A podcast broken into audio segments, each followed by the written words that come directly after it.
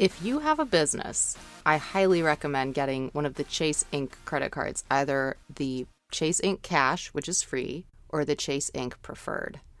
I have the Chase Ink Cash and I use it as part of my Chase Trifecta, which is a very powerful combination of three credit cards that get you the maximum amount of Chase Ultimate Rewards points, which are the Universal Travel Point. If you don't do this, you're leaving money and free travel on the table.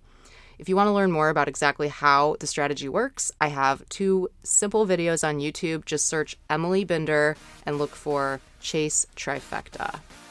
If you enjoyed this briefing, why not tell a friend about it?